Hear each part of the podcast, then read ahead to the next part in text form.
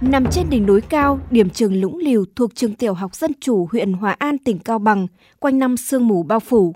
Để đến trường, cô và học trò nơi đây phải vượt con đường núi chông chênh gần ba ki lô mét. Những ngày qua, dù thời tiết rét đậm, nhưng trong phòng học ấm áp, tiếng đánh vần của các em nhỏ vang át đi tiếng gió rít ngoài hiên.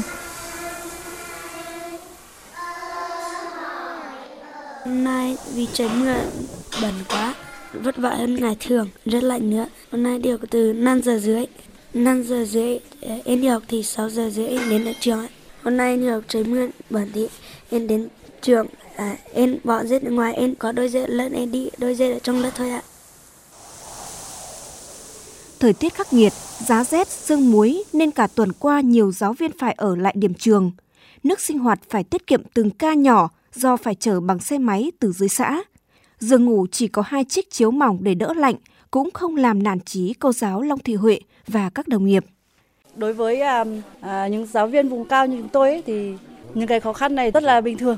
Và chúng tôi sẽ cùng nhau cố gắng vượt qua để à, đến với học sinh. Chỉ cần à, có học sinh đến lớp là chúng tôi vẫn à, dạy học bình thường. À, cũng cũng à, ít học sinh nghỉ học thôi. Nằm trên núi đá nên Lũng Liều thiếu nước, thiếu cả củi. Để duy trì một đống lửa nhỏ trong lớp cho các em đỡ lạnh, các giáo viên nơi đây phải cố gắng và hy sinh rất nhiều. Dù vậy, các cô vẫn động viên phụ huynh cho học sinh đến trường vì sợ các em nghỉ nhiều sẽ không muốn tới trường nữa. Mặt khác, cơ sở vật chất để tránh rét ở trường cũng tốt hơn ở nhà của nhiều em.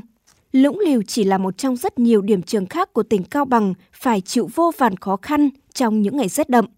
Các thầy cô vẫn cố gắng giữ lửa nhiệt huyết và gieo con chữ đều đặn từng ngày cho các học trò nhỏ.